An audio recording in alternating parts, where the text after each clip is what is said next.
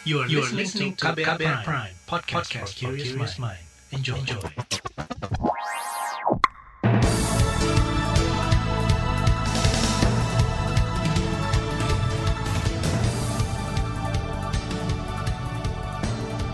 Anda mendengarkan Buletin Pagi hari ini edisi 31 Agustus 2021 yang dipersembahkan oleh kantor berita radio saya Reski Mesanto. Pagi hari ini seperti biasa, tim redaksi KBR telah menyiapkan sejumlah informasi untuk Anda. Di antaranya, melanggar etik Wakil Ketua KPK disangsi potong gaji, pemerintah perpanjang PPKM di Jawa dan Bali, dan Pemkot Jayapura mulai vaksinasi COVID-19 terhadap Ibu Amil. Dan saudara inilah Buletin Pagi selengkapnya. Terbaru di Buletin Pagi. Saudara Wakil Ketua KPK Lili Pintauli Siregar dinyatakan melanggar etik dalam sidang putusan yang digelar Dewan Pengawas KPK kemarin. Ketua Majelis Etik Dewas KPK Tumpak Hatorangan Panggabean mengatakan, Lili terbukti melanggar kode etik terkait dengan penyalahgunaan pengaruh sebagai pimpinan KPK untuk kepentingan pribadi, yakni berhubungan langsung dengan pihak berperkara yaitu Wali Kota Tanjung Balai M. Syahrial. Menghukum terperiksa dengan sanksi berat berupa pemotongan gaji pokok sebesar 40 persen selama 12 bulan. Demikian diputuskan dalam rapat permusyawaratan majelis. Dalam pemaparan fakta di persidangan, Lili terbukti secara sah dan meyakinkan memanfaatkan posisinya sebagai pimpinan KPK untuk menekan M. Syahrial guna pengurusan penyelesaian kepegawaian adik iparnya Ruri Prihatini Lubis di perusahaan daerah air minum atau PDAM Tirta Kualo, Tanjung Balai. Dalam hal ini, Lili terbukti melanggar prinsip integritas bagaimana ketentuan dalam penegakan kode etik dan pedoman perilaku KPK dalam peraturan Dewan Pengawas KPK RI. Hal meringankan yakni Lili telah mengakui perbuatannya dan belum pernah dijatuhi sanksi etik. Sementara itu pelaksana tugas juru bicara KPK bidang pencegahan Ipi Mariati mengatakan putusan majelis etik merupakan bagian dari menjaga marwah lembaga anti korupsi. Kata dia KPK menerima putusan majelis sidang etik tersebut. Majelis sidang etik juga menekankan bahwa perbuatan yang dilakukan terperiksa adalah pelanggaran atas nilai-nilai integritas yang sangat esensial bagi KPK sejak KPK berdiri. Oleh karena itu harus tetap dipertahankan demi menjaga marwah KPK. Menurut IPI, sidang etik yang diketuai Tumpak Panggabean dengan dua anggota majelis etik telah mendengarkan keterangan dari 11 orang saksi dan dua saksi meringankan, baik dari internal maupun eksternal. Saudara, respon berbeda ditujukan Ketua Wadah Pegawai Komisi Pemberantasan Korupsi atau WPKPK Yudi Purnomo Harahap.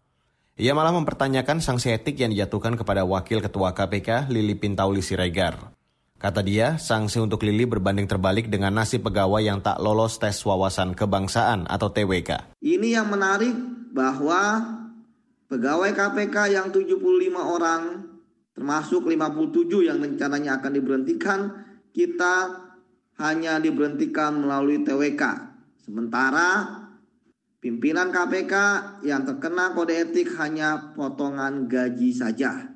Tentu di sini keadilan harus ditegakkan. Menurut Yudi, pimpinan KPK mestinya menjadi teladan tak hanya bagi pegawai KPK namun juga menjadi simbol integritas KPK.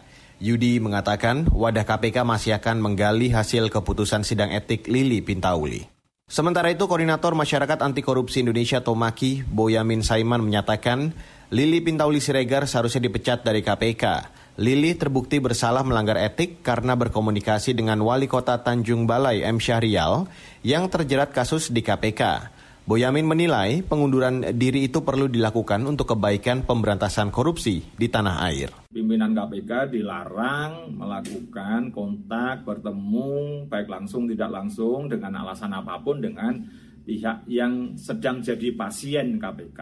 Gitu. Jadi ini mestinya hukumannya ya yang paling atas itu berupa permintaan untuk mengundurkan diri atau pemecatan mestinya begitu karena ini uh, bukan sekedar pelanggaran etik semata ini bentuknya adalah pelanggaran hukum. Boyamin menilai sanksi yang diberikan masih belum memenuhi rasa keadilan masyarakat dan tak akan menimbulkan efek jerah. Dalam perkara yang ikut menyeret Lili, KPK telah menetapkan Wali Kota Tanjung Balai M. Syahrial dan Sekda berinisial YM sebagai tersangka perkara lelang mutasi jabatan di sana pada 2019. Keduanya disangka melanggar Undang-Undang Tipikor. Penyidikan kasus ini tengah dikembangkan KPK. Syarial dan YM kini ditahan selama 20 hari. Saudara, vaksinasi COVID-19 untuk anak dan remaja tidak merata. Informasi selengkapnya akan saya hadirkan sesaat lagi. Tetaplah di Buletin Pagi. You're listening to KBR Pride, podcast for curious mind. Enjoy!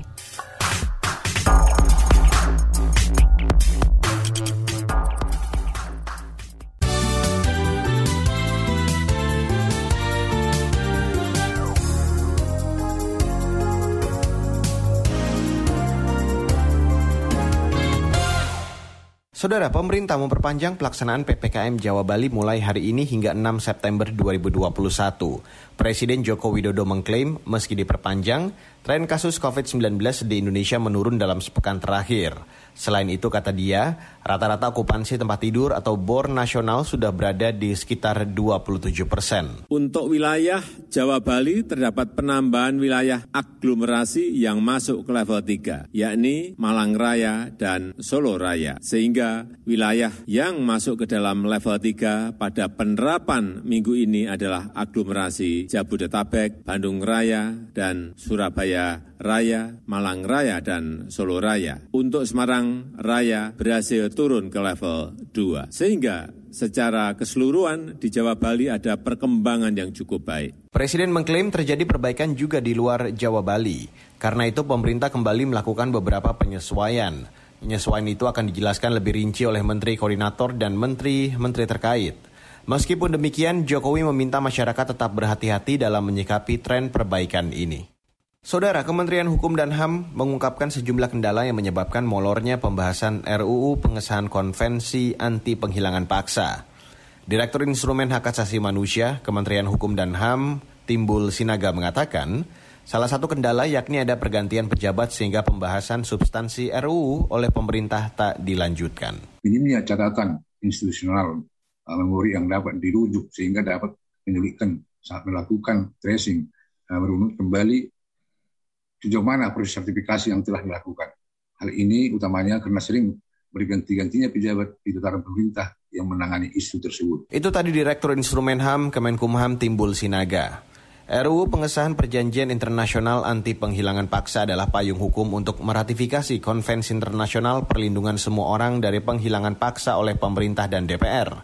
Konvensi ini mestinya menjadi komitmen pemerintah untuk memberikan perlindungan HAM bagi korban penghilangan paksa dan rasa aman bagi warga negara. Beralih ke kabar hukum saudara, Majelis Hakim Pengadilan Tinggi DKI Jakarta menolak permohonan banding Muhammad Rizik Sihab di perkara tes usaha palsu Rumah Sakit Umi Bogor. Pejabat Humas Pengadilan Tinggi DKI Jakarta, Binsar Pamupo Pakpahan mengatakan, Majelis Hakim juga menguatkan putusan pidana terhadap Direktur Utama Rumah Sakit Umi Bogor, Dr. Andi Tatat, dan menantu Rizik Sihab, Hanif Alatas. Putusannya adalah menguatkan apa yang diputuskan oleh Pengadilan Negeri Jakarta Timur. Baik yang Dr. Andi yang di Pengadilan Negeri Jakarta Timur jatuh pidana selama satu tahun, maupun uh, Hanif Alatas satu tahun semuanya dikuatkan. Demikian juga dengan putusan nomor 210 atas nama terdakwa Muhammad Rizik Sihab dijatuhi pidana 4 tahun pada Pengadilan Negeri Jakarta Timur dikuatkan di Pengadilan Tinggi DKI Jakarta. Sebelumnya, pada perkara tes usaha palsu Rumah Sakit Umi Bogor, Rizik difonis 4 tahun penjara oleh Pengadilan Negeri Jakarta Timur akhir Mei lalu. Jaksa menjerat Rizik yang dianggap melanggar undang-undang tentang peraturan hukum pidana menyebarkan berita bohong. Saudara, Lembaga Pemantau Korupsi ICW menolak meminta maaf kepada Kepala Kantor Staf Presiden atau KSP Muldoko terkait rilis tentang dugaan perburuan rente obat ivermectin dan ekspor beras. Sebelumnya Muldoko melalui kuasa hukumnya melayangkan somasi atas rilis yang disampaikan ICW. Peneliti ICW, Kurnia Ramadana menegaskan dugaan yang disampaikan dalam rilis merupakan hasil kerja penelitian. Kami sudah sampaikan dalam somasi itu bahwa melaporkan ke kepolisian adalah hak setiap warga negara. Iya. Pasti kami akan siap menghadapi langkah hukum tersebut. Gitu. Karena kalau soal permintaan maaf untuk ekspor beras, kami sudah sampaikan itu dalam surat balasan hari ini. Tapi kalau permintaan maaf soal perburuan rente, karena itu adalah hasil penelitian, tentu kami tidak bisa untuk meminta maaf soal itu. Ya, Karena bagi kami itu untuk kepentingan masyarakat. Kurnia Ramadana menambahkan, ancaman pelaporan terhadap ICW bukan yang pertama kali terjadi. Ia juga mengklaim setiap pernyataan atau rilis yang dipublikasikan ICW selalu didasari fakta dalam serangkaian penelitian yang terukur. Sebelumnya, Kepala KSP Muldoko melayangkan somasi ketiga kepada ICW. Oto Hasibuan selaku kuasa hukum Muldoko mengatakan somasi itu merupakan yang terakhir sebelum laporan kepolisian. Beralih ke berita ekonomi saudara, Bank Indonesia berkomitmen mendukung pemulihan ekonomi dan transaksi keuangan pelaku usaha mikro, kecil, dan menengah atau UMKM melalui digitalisasi keuangan. Deputi Gubernur Bank Indonesia Rosmaya Hadi mengatakan, saat ini BI tengah menggencarkan penguatan Quick Response Code Indonesian Standard untuk transaksi digital bagi pelaku UMKM. Kata dia, Bank Indonesia menargetkan tahun ini penggunaan QRIS akan tersebar di lebih dari 2 juta kios di Indonesia. Melalui blueprint ini diharapkan akan terbangun ekosistem pembayaran digital yang terintegrasi. Dan ini akan memberikan infrastruktur dasar bagi sumber ekonomi baru yang mengoptimalkan proses digital. Hal ini selanjutnya juga akan meningkatkan efisiensi secara nasional dan kemudian pertumbuhan ekonomi dan pada akhirnya inklusi keuangan. Rosmaya berharap digitalisasi keuangan seperti ini akan meningkatkan inklusi keuangan dan memudahkan masyarakat bertransaksi produk-produk UMKM secara digital. Ia optimis proses digitalisasi dapat memulihkan kembali permintaan domestik bagi produk-produk UMKM di Indonesia. Beralih ke berita mancanegara, saudara. Warga panik berlarian ketika sejumlah roket menghantam daerah di dekat Bandara Kabul, Afghanistan pada Senin pagi, satu hari menjelang tenggat waktu evakuasi Amerika Serikat. Sejumlah saksi mata mengatakan kepada Associated Press, tembakan roket itu menghantam kawasan Salim Karwan. Tak lama setelah roket itu dilontarkan, terdengar suara tembakan. AP sudah meminta konfirmasi kepada militer AS mengenai kemungkinan roket jatuh ke daerah dekat bandara, namun perwakilan AS belum menjawab. Kabar ini datang tak lama setelah militer AS melaporkan ada lima roket ditembakkan ke arah Bandara Internasional Hamid Karzai pada Senin. Seorang pejabat Amerika Serikat mengklaim sistem pertahanan C-RAM yang didesain untuk melindungi pasukan dari serangan roket sudah menghalau serangan tersebut. Gedung Putih juga sudah merilis pernyataan yang menyatakan Presiden Joe Biden sudah menerima laporan mengenai serangan drone di bandara tersebut. Beralih ke berita olahraga, saudara. Operator kompetisi PT Liga Indonesia Baru atau LIB mengakui belum semua pemain Liga 1 2021 mendapatkan dua dosis vaksin COVID-19. Hal itu diungkapkan Direktur Utama LIB Ahmad Hadian Lukita. Meski begitu ia memastikan proses vaksinasi bagi setiap pemain. Dikutip dari CNN Indonesia, Hadian Lukita mengungkapkan, ada berbagai hal yang membuat beberapa pemain di Liga 1 2021 belum mendapatkan vaksin COVID-19 dan jenis kasusnya berbeda-beda. Masih dari dunia olahraga, saudara. Empat atlet Indonesia gagal mempersembahkan medali dari sejumlah cabang olahraga yang dipertandingkan di Paralimpiade Tokyo 2020 kemarin. Antara lain untuk cabur para atletik nomor 400 meter putri T20.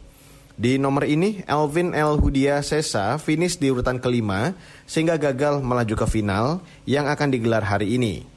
Untuk sementara Indonesia berada di urutan ke-55 klasmen sementara dengan satu perak dan dua perunggu. Baiklah saudara kita break sejenak, nanti setelah break akan saya hadirkan laporan khas KBR yang berjudul Pandemi Menjadi Endemi. Sudah siapkah? Selengkapnya sesaat lagi, tetaplah di Buletin Pagi. You're listening to KBR Pride, podcast for curious mind. Enjoy!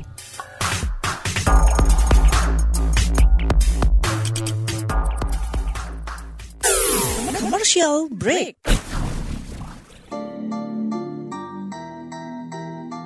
Come on yo, buat yang sukanya berhoax, you better listen to this one. Check this one out yo. Hati-hati kalau baca kabar hoax, jangan langsung disebar kabar yang hoax. Kalau mau tahu kabar benar atau hoax, dengerin cek fakta yang pasti bukan hoax. Dengerinnya setiap Senin yang jelas bukan hoax. Cuma ada di kbrprime.id dan aplikasi podcast lainnya. Hoax. Sudah cukup-cukup hoaxnya? Hoax. Cukup. Jaga emosi, tahan jari, Verifikasi sebelum dibagi. Saya Aribo Sasmito, Ketua Komite Pemeriksa Fakta Mafindo. KBR Prime, podcast for curious mind.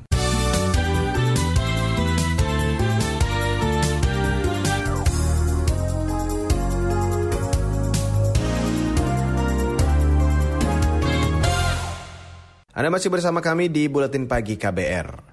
Saudara, pemerintah Indonesia kini sedang menyiapkan roadmap atau peta jalan untuk hidup berdampingan dengan COVID-19.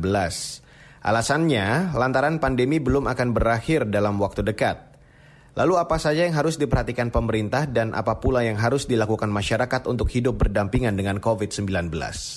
Laporan selengkapnya akan saya hadirkan jurnalis KBR yang menyusunnya, Astri Yuwanasari kita memang harus berkompromi dengan COVID, bisa hidup berdampingan dengan COVID. Yang kemarin saya bilang kita harus berdamai dengan COVID. Karena informasi terakhir dari WHO yang saya terima bahwa meskipun kurvanya sudah agak melandai atau nanti menjadi kurang, tapi virus ini tidak akan hilang. Itu tadi pernyataan Presiden Joko Widodo Mei lalu dalam sebuah keterangan pers di istana. Jokowi mengajak masyarakat bersiap menjalani hidup dan berkehidupan dengan berdampingan bersama COVID-19. Untuk itu, Jokowi juga sudah meminta Menteri Kesehatan guna menyiapkan peta jalan hidup berdampingan dengan virus corona. Dalam konferensi pers Nota Keuangan APBN 2022, Menteri Keuangan Sri Mulyani juga menyebut perlu ada upaya perbaikan sistem ekonomi, kesejahteraan sosial, dan kesehatan.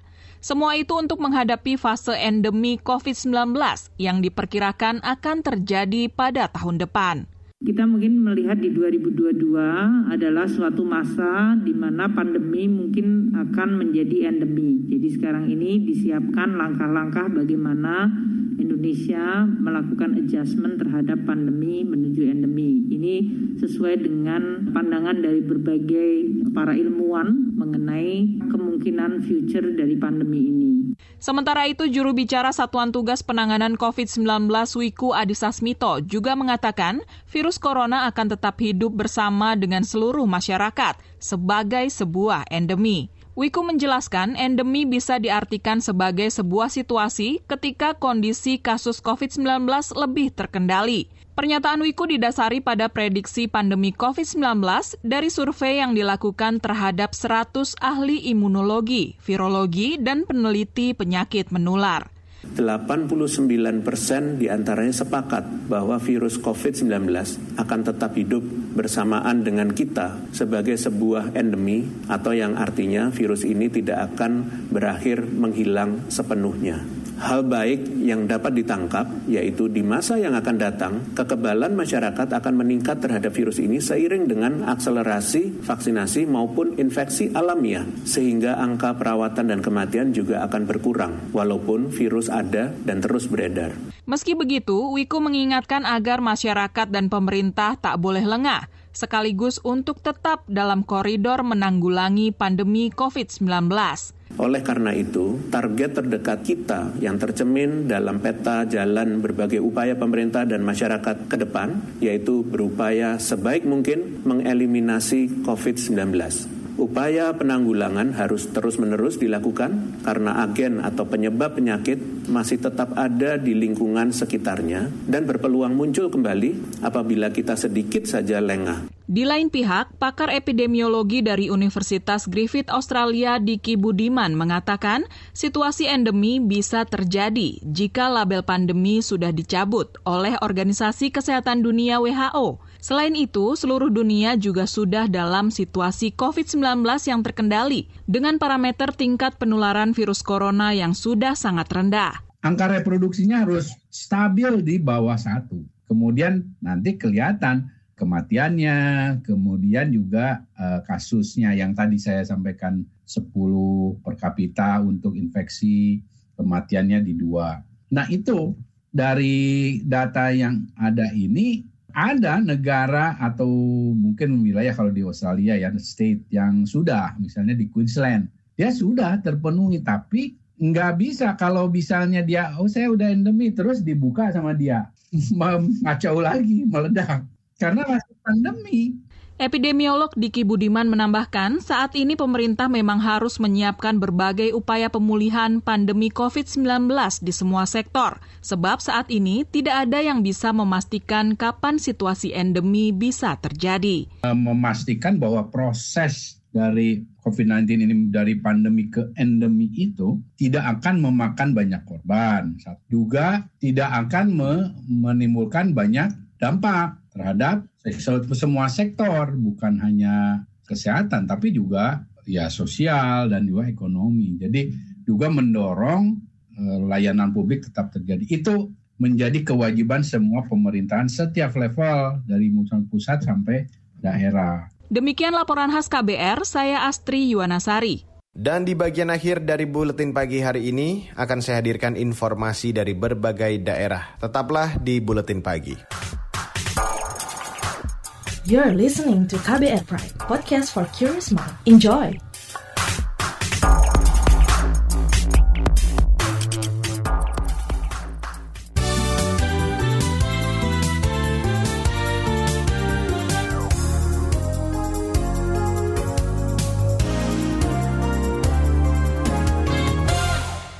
Dan inilah bagian akhir dari buletin pagi. Saudara, Komisi Pemberantasan Korupsi menangkap Bupati Probolinggo Puput Tantrianasari dan anggota DPR Hasan Aminuddin yang juga suaminya di kediamannya akhir pekan kemarin. Pelaksana tugas juru bicara KPK Ali Fikri mengatakan, saat ini Puput dan Hasan saat ini sudah berada di gedung KPK Jakarta untuk diperiksa.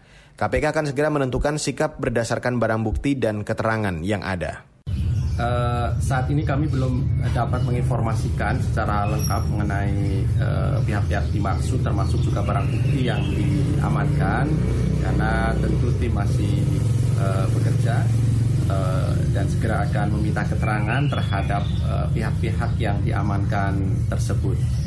Uh, KPK masih memiliki waktu 1 kali 24 jam untuk berikutnya menentukan sikap terhadap uh, hasil dari tangkap tangan ini. Bupati Probolinggo Puput Antriana Sari ditangkap terkait dugaan kasus jual beli jabatan di Probolinggo. Puput merupakan Bupati Probolinggo yang telah menjabat dua periode sejak 2013. Ia menggantikan Bupati sebelumnya Hasan Aminuddin suaminya sendiri. Beralih ke Papua, Saudara.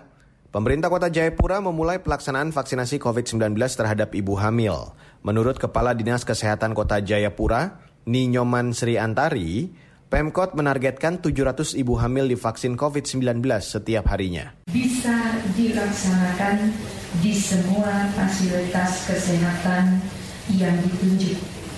Usia kehamilan yang bisa menerima vaksinasi ini adalah setelah melewati trimester 1 atau usia kehamilan 13 atau 14 minggu ke atas.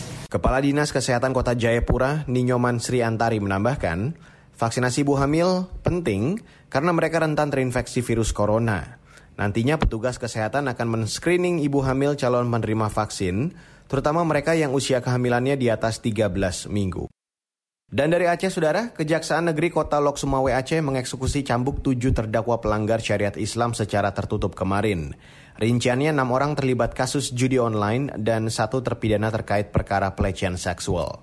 Kepala Seksi Pidana Umum Kejaksaan Negeri Lok Sumawe, Cardono mengklaim, eksekusi cambuk berjalan lancar dan aman sesuai protokol kesehatan. Kita menggunakan masker semua, terpidana pun juga menggunakan masker dan alhamdulillah waktunya pun nggak sampai setengah jam tadi sudah selesai semuanya. Tidak ada yang menonton, Bapak boleh lihat sendiri warga tidak menonton, hanya petugas semua yang menonton. Artinya tertutup semua. Tertutup karena ini kan masuk ke level PPKM level 4. Makanya kita lakukan seperti inilah untuk menghindari kerumunan tadi. Ia menambahkan ke semua pelanggar itu dicambuk bervariasi mulai 9 hingga 40 kali. Kegiatan itu dipusatkan di Stadion Tunas Bangsa, Lok Sumawe.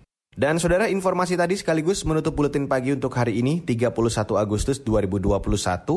Terima kasih untuk Anda yang sudah bergabung pagi hari ini dan jangan lupa untuk Anda yang beraktivitas keluar rumah selalu terapkan dan patuhi protokol kesehatan di mana pun Anda berada dan untuk Anda yang tidak memiliki kebutuhan yang benar-benar mendesak atau memungkinkan Anda beraktivitas dari rumah tetaplah di rumah.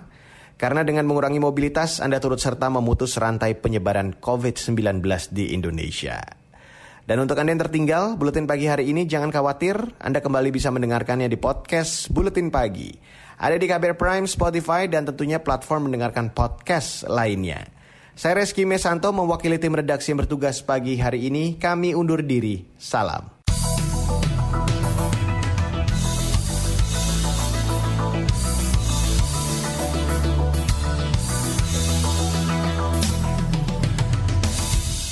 KBR Prime, cara asik mendengar berita. KBR Prime, podcast for curious mind.